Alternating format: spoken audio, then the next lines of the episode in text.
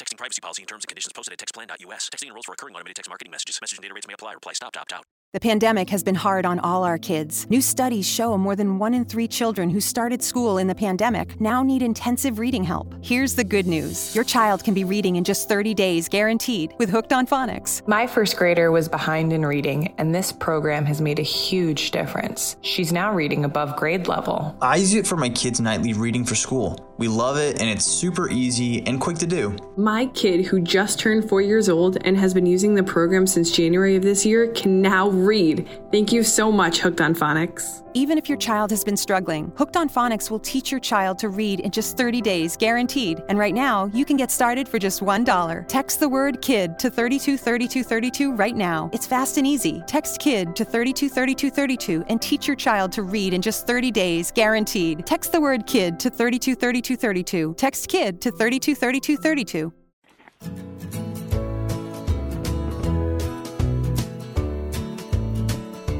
You're listening to the X-Zone Radio Show live and around the world on the Talk Star Radio Network and X-Zone Broadcast Network. Visit our website at www.xzoneradiotv.com.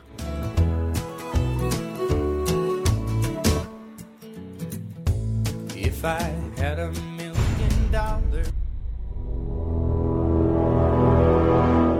The X-Zone radio and TV show is largely an opinion talk show. All opinions, comments, or statements of fact expressed by Rob McConnell's guests are strictly their own and are not to be construed as those of the X-Zone radio and TV show or in any manner endorsed by Rob McConnell, Relmar McConnell Media Company, Talk Star Radio Network, its affiliated stations, or employees.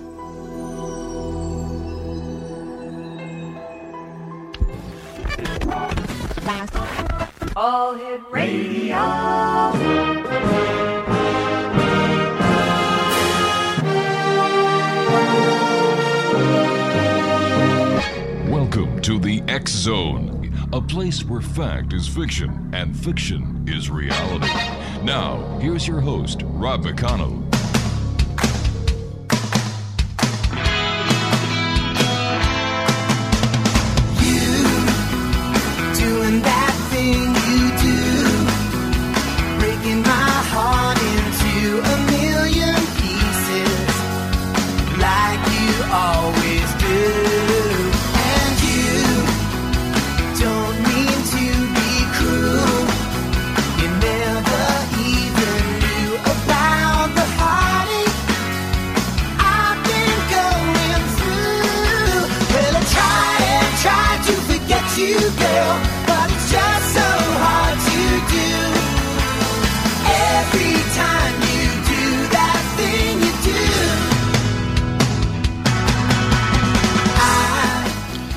Welcome to the X-Zone, everyone. My name is Rob McConnell. It is Wednesday, April the 28th in the year 2010. For the next 4 hours, I'm going to be your host and your guide as together we cross the time-space continuum to this place that I call the X-Zone.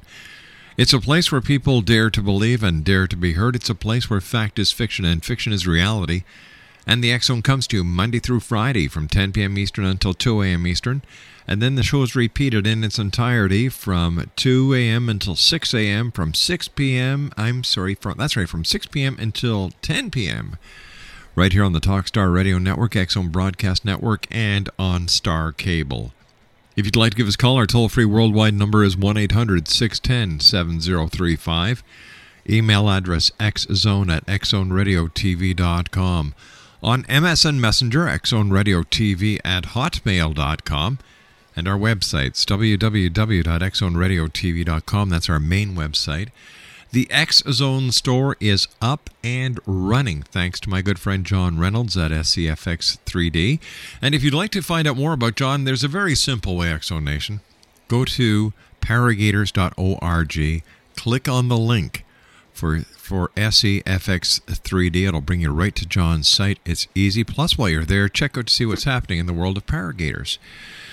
My first guest tonight is a return guest. We had the pleasure of having him on the show last week. We didn't even touch the topics that I wanted to touch, so I asked Joseph Fray if he'd like to come back and join us again this week, and he graciously accepted. We're going to be talking about an achievable solution of our energy problems, and Joseph Fray is a chartered electrical engineer and physicist in the United Kingdom. After graduating, he entered the electrical power industry. During this period, he served as a part-time lecturer at the Blackpool Technical College.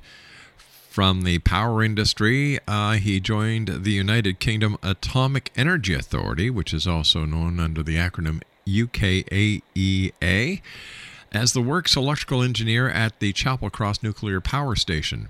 Now, during this assignment, he developed an interest in the reactor side of the operation and began a study of the reactor physics.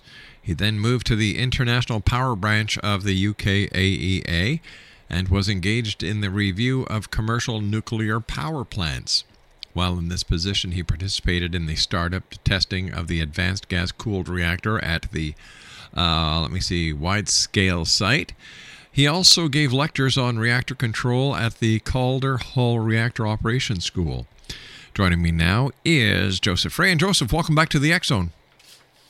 Thank you. Pleasure to be with you. You know, Joseph, I thought of our conversation several times after the news of the oil rig in the Gulf of Mexico and the chaos it is causing. Like, wouldn't this be a perfect time for people to better understand how safe nuclear power actually is, and that it could avoid these kind of environmental disasters?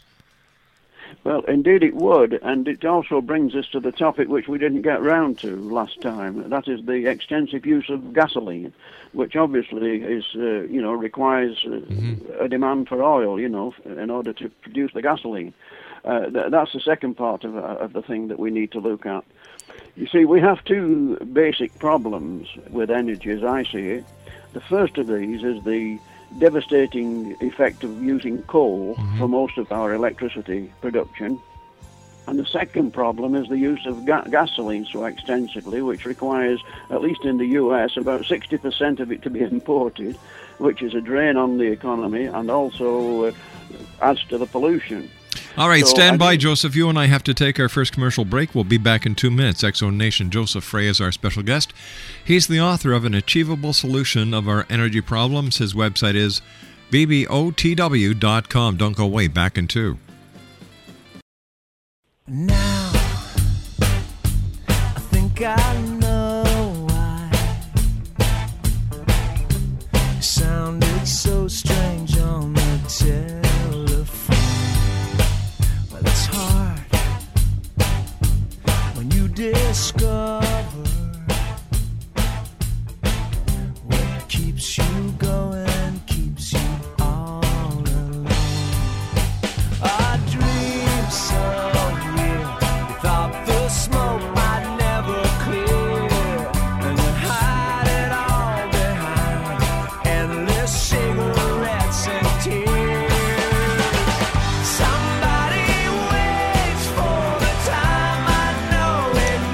Joseph Fray is my special guest. He's the author of An Achievable Solution of Our Energy Problems. His website is www.bbotw.com. Joseph, how feasible is it for us to simply change and get rid of our thirst for gasoline and coal, fossil fuels? Well, we're jumping ahead of what I was about to do, but right. We can go right into that. No. Let's start off where you finished. I'm sorry about that. No, I was just about to say that in order to bring everybody up to speed, I was going to quickly recap on this problem of the coal and then get into the gasoline. All right. But we can, whichever you prefer. Well, let's look at let's do the recap first. Okay. Well, basically, the problem with coal is that we produce over, at least in the US, over 50% of our power, and in Canada about 16% is produced just by burning coal. Now, a typical coal-fired power station will burn 4 million tons of coal in a year. And when you consider in the U.S. we have about 500 or 600 of these, you can see there's an awful lot of coal being burned. There certainly is. Now that involves mining it, transporting it, and finally burning it. It's the burning that's the main problem. I mean, in doing so, it produces lots of gases of the type of the nitrogen oxides and sulfur oxides, which go into the atmosphere, mix with the moisture there, and produce dilute nitric and sulfuric acids, which come down as acid rain. They do an awful lot of damage around the plant. But more importantly, they affect people's health. In this way, the medical costs and so on associated with this, particularly for older people and the younger people and anyone, people with bronchial troubles like asthma, they suffer tremendously from this. I mean, to give you some example, in the state of Indiana, the Harvard School of Public Health did a survey, and for 1 year they estimated that there were over 800 premature deaths, 21,000 asthma attacks, of which 1,200 of these required emergency room visits. This is just in the state of Indiana alone. In Ontario, the Ontario Medical Association estimated $10 billion involved in a year for medical costs, lost work time, and other damage that was done. And they estimated 2,000 premature deaths. That was for Ontario. So you can see for the whole country what a devastating effect this has. And secondly, there's another problem. In burning all this coal, a lot of ash is produced. A typical coal plant can produce about 1,000 tons of ash a day. And somehow we have to get rid of all of this. Most of it is put in disused quarries and landfills, and about 20% of it is put in ponds adjacent to the power station. And these are rather dangerous because they're not lined, and the stuff that's contained in these ponds, the ash that's dumped into the water in the ponds, contains such things as arsenic and mercury, and also things like uranium and thorium, in very small quantities. But when you consider the rate at which this is being produced, 1,000 tons a day of this ash, these small quantities become significant. In fact, it's estimated that a typical coal-fired plant in 1 year will produce 5 tons of uranium, which is deposited out into the environment, plus about twice as much thorium. Now, this obviously creates problems. These ponds, for instance, are very dangerous because they can easily fail. In fact, we had a case in the Kingston plant, a Tennessee Valley Authority plant in Tennessee. One of these dikes containing the water and sludge broke and deposited about 1 billion gallons of this sludge over 300 acres. Several houses were destroyed, and the cleanup costs approached $1 billion, and has taken 2 years. Now, there are many of these sites identified all over the country. So, as you can see, coal presents a pretty severe problem to the environment. It certainly does. We have to look at what's the solution. Clearly, we need to replace the coal-fired plants. That's the only way we can get around this one. And in order to replace them, we've got to look at what the alternatives are. And I think we in looking at the alternatives, we find that the only really one that's viable is nuclear, because of the amount that's required. For instance, in the US, we need over 1 million megawatts of power, well over 1 million. And now, we could nowhere near supply this kind of power from solar, for instance, or wind. The principal reasons being that when there's no sun, there's no power, and when there's no wind, there's no power. And this has been demonstrated around the world with various places. For instance, in Denmark, they have 20% of their power comes from wind. The only way they can get away with that is they're connected to the European power grid, so that when their wind fails, they can get the power from there. We wouldn't have much chance doing that in the US, for instance. I mean, we don't have an alternative power grid to get to latch onto. We've only got our own. And in Texas, in February 2008, 1,200 megawatts of wind power were lost. And the only way they could keep the system going was by asking major customers to switch off the power altogether.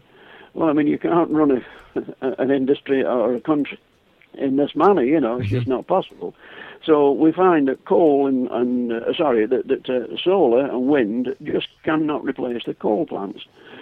Now, that doesn't mean that they can't be used. I mean, solar, for example, is quite useful where it's with these panels on the rooftops and houses and buildings, because when you're using that power, you're not using coal anyway, so it's a help. But you've got to consider that the replacement of the coal plants could never happen with solar or wind. That's the main thing to consider. The only thing we're left with is nuclear. Now, nuclear doesn't require any backup at all. It can supply all the power you need and does so in a perfectly clean manner. It has no emissions whatsoever and no radiation. That's another point we should come to, because as I said earlier, these coal-fired plants produce this uranium which they deposit in these landfills and in these ponds, and this uranium gets converted, some of it, to plutonium even, by cosmic radiation. The thing is, there's a build-up of radiation around these plants, and it's far higher. It's about 100 times more radiation built up around a coal-fired plant than there is anywhere near a nuclear plant for the same amount of power being produced. Now, you said that's because you said last time when you were on, that's because there's no regulations pertaining to radioactive substance at a coal power plant. No, this ash is just deposited anywhere, yeah, and there's really little regulation about it, you see. People just don't appreciate what's happening to it.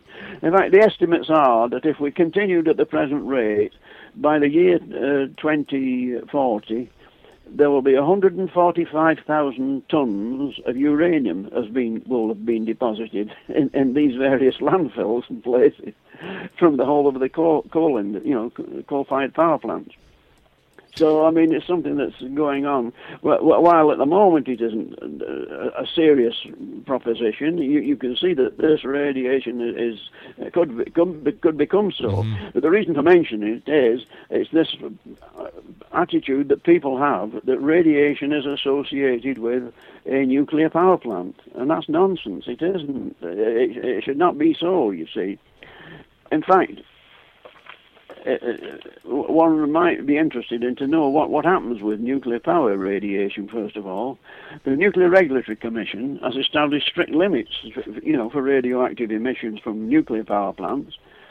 All airborne and liquid discharges from nuclear power plants must be monitored and filed annually with the NRC. These reports are publicly available, and the quantity, type, and radiation dose are noted. Plant operators regularly sample surrounding soil, vegetation, cow's milk and water with the results submitted to the NRC. All these reports are again publicly available. The detection of environmental radiation is due mainly from past nuclear weapons testing and Chernobyl, which was the disaster that we'll talk about. So you see that while radiation still isn't serious from the coal plants, it is hundreds of times more radiation than there's from any nuclear plant. The nuclear plant's being monitored in the way I've just described, whereas nothing for the coal plants.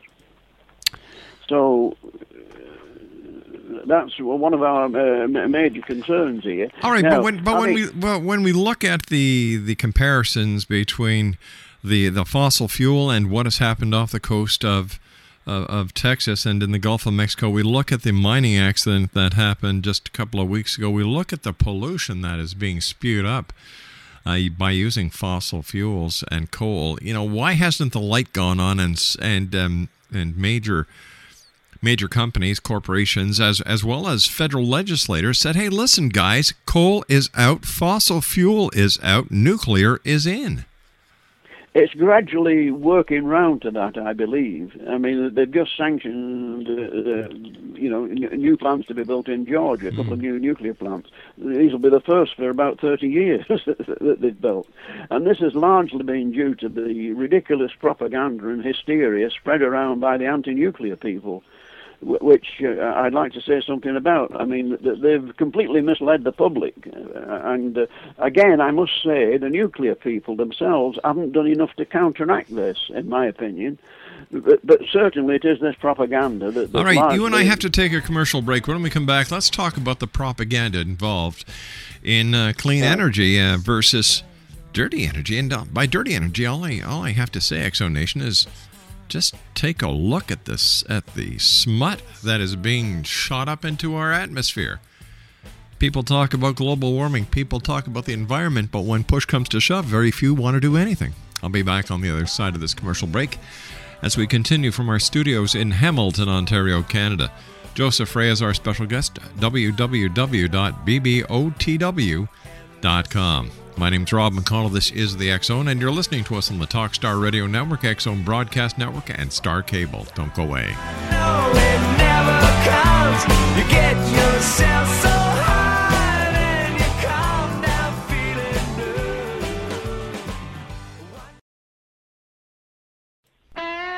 Hi, this is Ken Elliott. When I'm floating around the universe, I always try to tune in to Rob McConnell. Hi, hello there, Trinity Frog on Sesame Street. When I want to find out what's going on with UFOs or ghosts, I listen to The X-Zone with Rob McConnell. This is Les Corrigan from Target Internet Development. You're listening to Rob McConnell on The X-Zone Radio Show. This is John Hogue, Prophecy Scholar, and you're listening to Rob McConnell in The X-Zone. Welcome to The X-Zone, a place where fact is fiction and fiction is reality. Now, here's your host, Rob McConnell.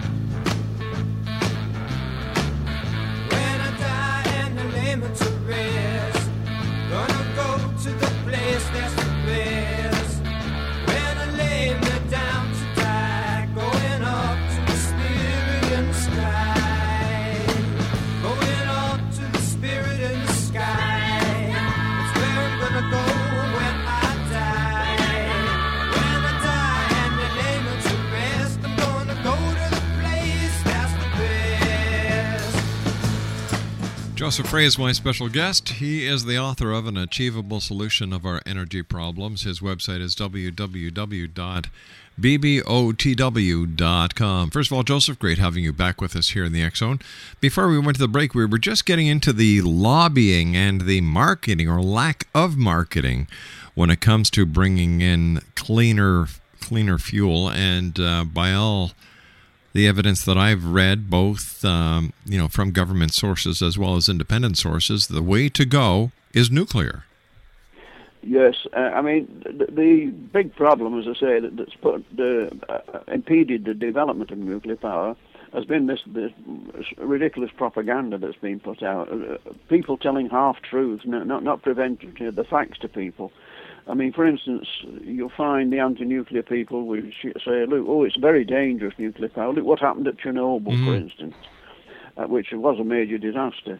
What they don't tell you is that, first of all, the Chernobyl reactor was a design which would never be accepted in this country. It was an unstable design, a cheap and nasty design, which would never get a permit to be built in this country, let alone operated. They don't tell you that. And also, they don't tell you that the people who were operating that reactor were doing so in a ridiculous manner, a totally reckless manner. It was known that they should not operate in a low power level with it, a particularly low power level. The designers said this. Nonetheless, these people operating it to conduct an experiment continued for hours, right up to the time of the accident, operating in this dangerous zone. They even disconnected various parts of the safety equipment because they thought they might interfere with their experiment. And they ignored warnings from the plant process computer telling them that they were in a dangerous situation. I mean, you can't believe the things that they were doing. So finally, they did get the disaster. So they shot up to about 100 times full power in less than a minute. So Chernobyl was caused by human error. A lot of it was human error, but first of all, this is the point. Human error on ridiculous, totally reckless behaviour on a reactor design which would never be built in this country. So what right have the nuclear people, anti-nuclear people, to use that as an example for not having nuclear power? You see, that's the point to be made. A totally misrepresentation of the situation. But we'll then tell you... But all in all, how safe is nuclear power? Well, I mean, frankly, for the last 30 years, we've been operating over 100 nuclear plants in the US, and they've been operating plants in Canada, and there's no instance on record of nuclear power having affected anybody, done any harm to any member of the public. Now, just compare that with what the coal plants have been doing. Mm. I mean, it's just unbelievable. You see, nuclear plants have got a safety record which is second to none. You consider any other industry that there is, whether it's coal mining, whether it's flying on aeroplanes, driving on motor cars, any industrial enterprise you can come up with. They've got so many deaths per year or something like that, you know, that you can look up. You'll find there are none for nuclear power. I mean, this is the difference, and yet people have this ridiculous image, you know, in their minds due to this propaganda. It's just unbelievable. And what about fossil fuel? Why do we still use fossil fuel? For example, gasoline. Isn't there some way that we can actually get rid of the automobile engines that we have and use some other sort of energy so that we could kick the entire gasoline habit once and for all? Well, I believe so. The people have come up with different... We're jumping ahead now, but anyway, let's go into that one.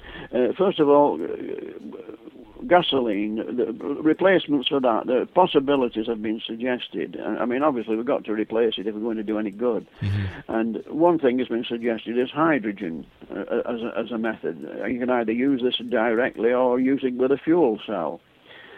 Now, in the fuel cell, you put in the hydrogen, it's mixed with oxygen, and you produce electricity and water, which is just fine from an environmental point of view, no problem at all. The only trouble is hydrogen doesn't exist naturally. You've got to manufacture it. So there's a cost of manufacturing it, first of all, which is either electrolysis or from natural gas, steam reduction or some method like that, all of which costs money. Secondly, how much can you store of this on a vehicle? It's not easy to store a lot of hydrogen. You have to liquefy it or something like that in order to be able to carry enough to get you anywhere on the vehicle, you see. That's the next thing. And also, of course, there's a danger here. A small amount of hydrogen in oxygen produces a very explosive situation, so that motor car accidents might lead to explosions with this. That's something to be considered. So hydrogen doesn't seem to be such a good alternative. Then people will come up with ethanol. Now, that sounds, just as a replacement for gasoline.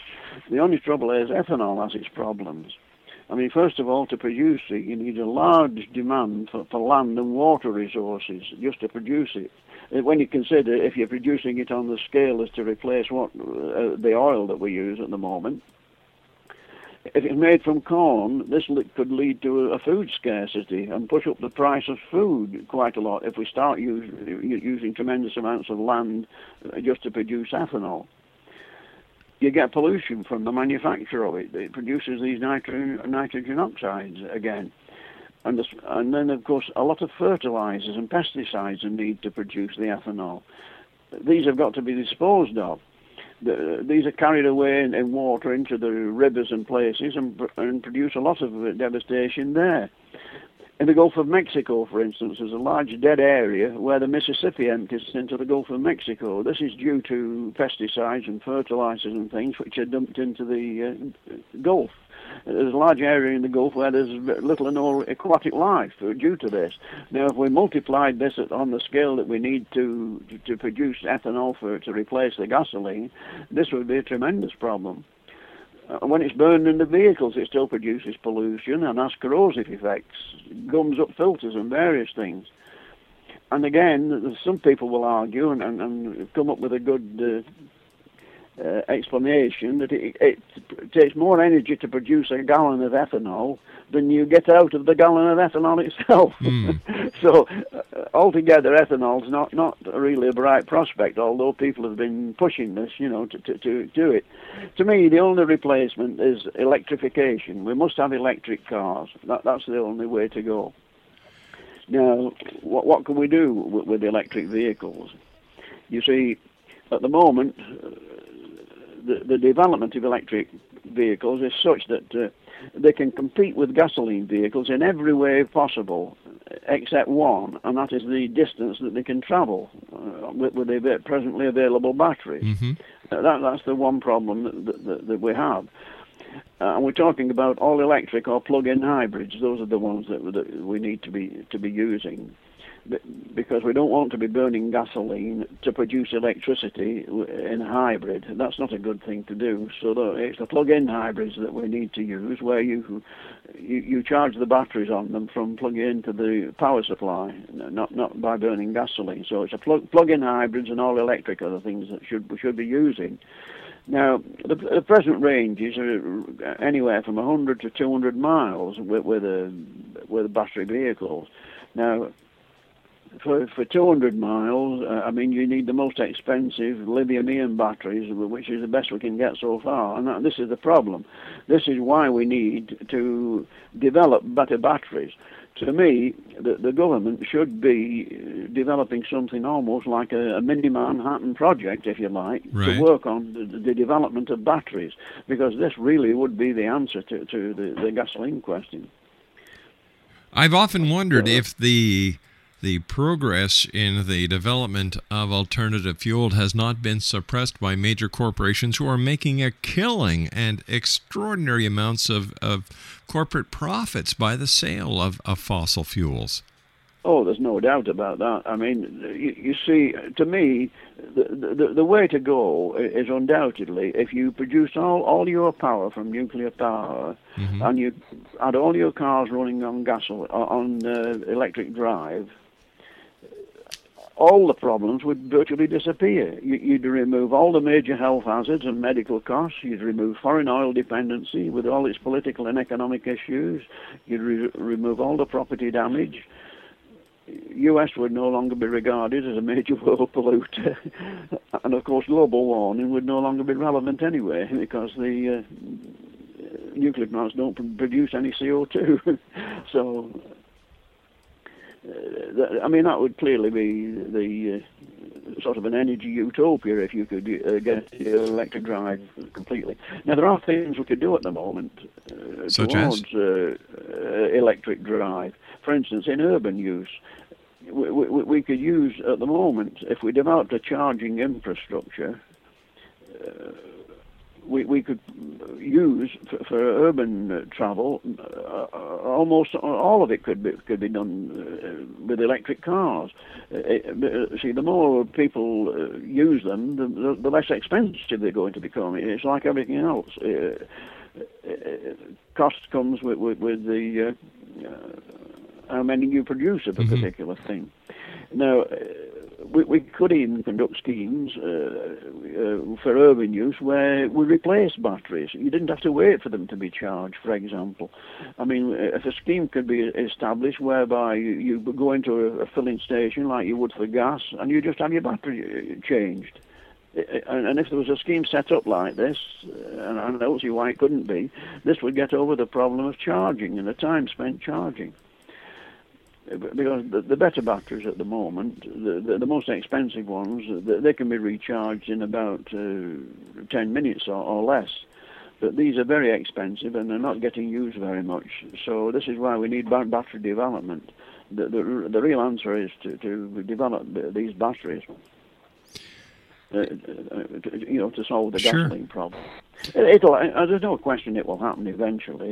We shall definitely go to electric eventually. It's just a matter of how quick we go about doing it. But will it be too late by the time we make the decision to make the switch?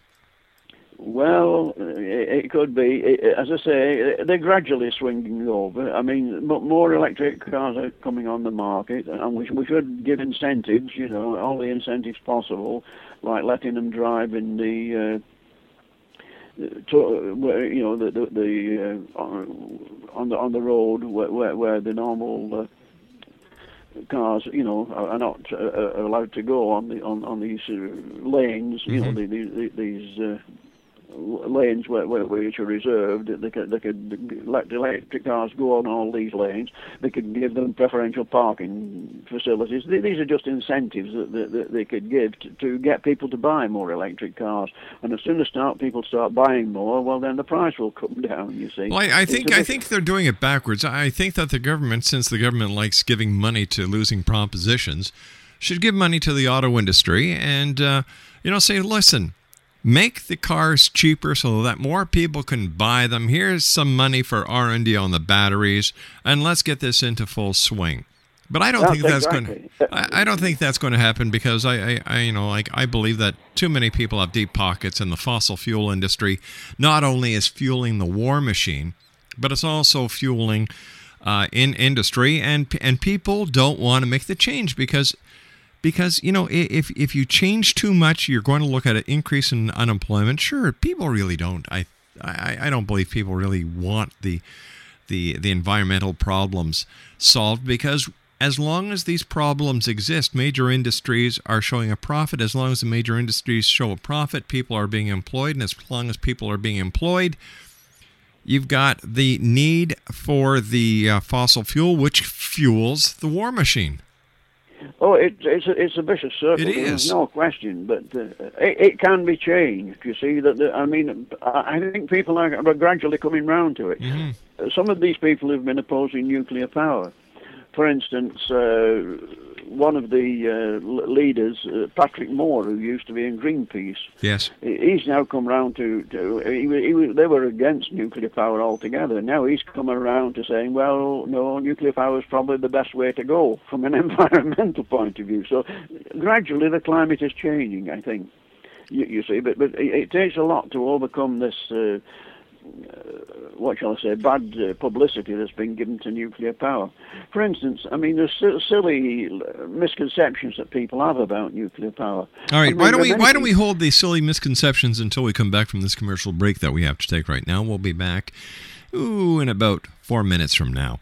Our special guest this hour is Joseph Fray. His website is www.bbotw.com. That's www.bbotw.com.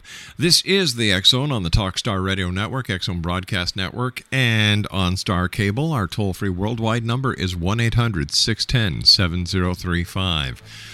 Email xzone@xzoneradiotv.com and our website, www.xzoneradiotv.com. Check out the X-Zone store, XZoneStore.com. We'll be back. Don't go away.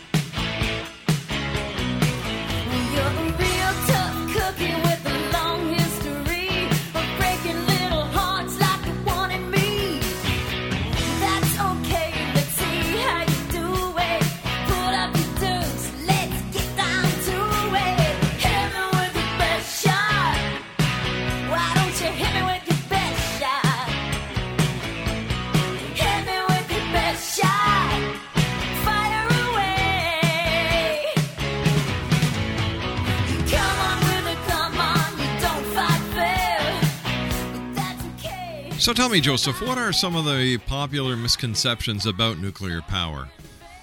Well, a simple one, first of all. I think there are a lot of people out there who think that a nuclear power reactor is just a nuclear bomb being controlled, in a slow manner, so it's not doing any harm. And it might, if things go wrong, go off as a nuclear bomb. This is just nonsense. Because, first of all, the enrichment that's used for the fuel in a nuclear power reactor is never more than about 3 or 4%. You need at least 80 to 90% to be able to create a bomb, you see. So if you just went away and left the nuclear power plant by itself, it could never go off as a bomb, no way. But this is a popular misconception with people. Another one, as we've already talked about, is the radiation. Mm-hmm. I mean, the radiation is monitored, as I explained earlier, for the nuclear power, and a coal-fired power plant produces 100 times as much radiation for the same amount of power produced. Then there's the cost. People argue, oh, they're too expensive. Well, you add all the damage done by the coal-fired plants to the cost of producing energy that way, and see how which is the cheapest. But apart from that, the cost is artificially pushed up with nuclear power, because these interveners and people arguing over it have caused a delay in building them. As an example, in Japan, where they might, for instance, be worried about nuclear for some reason, as you might expect, yes, and so forth, they can build a nuclear power plant in about 4 years. It takes us 10 to 14 years in this country, in the US, to build the same plant by the same company, just due to all arguing and wrangling that goes on with intervening, you see, which is sheer nonsense. Does nothing to alter the plant at all except delay it. And when you delay it, you push up the capital costs tremendously, you see. So these are the kind of misconceptions that people have about nuclear. 3 Mile Island, they talk, well, yeah, look, we had a big accident there. In 3 Mile Island, the several commissions were set up to investigate this immediately after the event, and all of them came up with one conclusion. There was no radiation whatsoever ever got to the public, none whatsoever from 3 Mile Island. And that is because of the way we design and operate reactors. They can tolerate accidents on our reactors and nothing would happen. So if there was no radioactive leak at 3 Mile Island, why was there such a big panic, and why do people resent nuclear power so much? Because one of the major reasons they use for not going with nuclear power is 3 Mile Island and Chernobyl. Exactly. Well, as I say, I mean, because they're not given the facts. Mm. I mean, the facts of Chernobyl, it's ridiculous to even talk about Chernobyl in the same breath as a reactor in this country. And 3 Mile Island produced no devastation whatsoever. No member of the public was affected by radiation or anything else with 3 Mile Island. Joseph, we've run out of time for tonight. I want to thank you so much for joining us. Always a great pleasure talking to you, and I look forward to the next time you're on with us. We're going to be talking about UFOs. Well, it could be. All right, Joseph. Take care of yourself. Exo Nation, Joseph Fray, he's the author of An Achievable Solution of Our Energy Problems. His website, www.bbotw.com. That's www.bbotw.com. When I come back, Paul Shishish and I talk about UFOs, fact, fiction, or psychosis. I'll be back on the other side of this break at 6.5 minutes past the hour. Don't go away.